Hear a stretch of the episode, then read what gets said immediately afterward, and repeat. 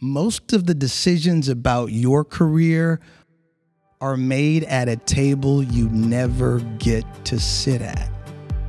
Only three of the cars in the employee parking lot out of every 10 actually want to be there. How many of you would day trade your 401k? Show me the hands. So, why do we manage our careers that way? Now for a career gem from Rick Whitted. Boyfriend girlfriend relationships in the workplace. Call it what you want.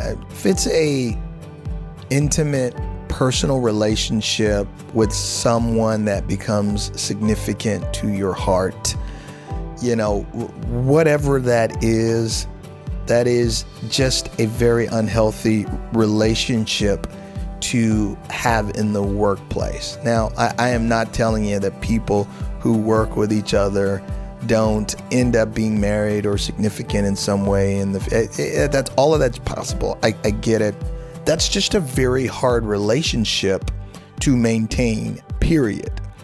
Add the dynamics of the workplace setting to that, and it's almost impossible to maintain. Why?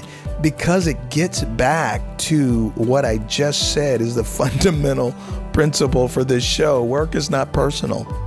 And now you're taking on an extremely important, significant relationship to you personally in the workplace. It just makes not responding personally very challenging. So, again, unhealthy workplace relationships with coworkers, for that matter, even your boss. Number one, boyfriend girlfriend relationships. Very, very difficult to not respond personally in the workplace when you have that type of relationship.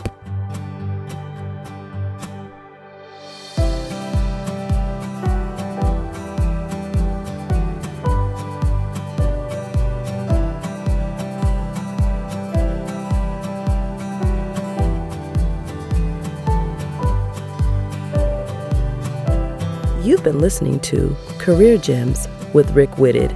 Visit rickwhitted.com for additional episodes and for booking information. Are your career decisions value based or emotionally motivated? Visit www.careerwit.com to find out.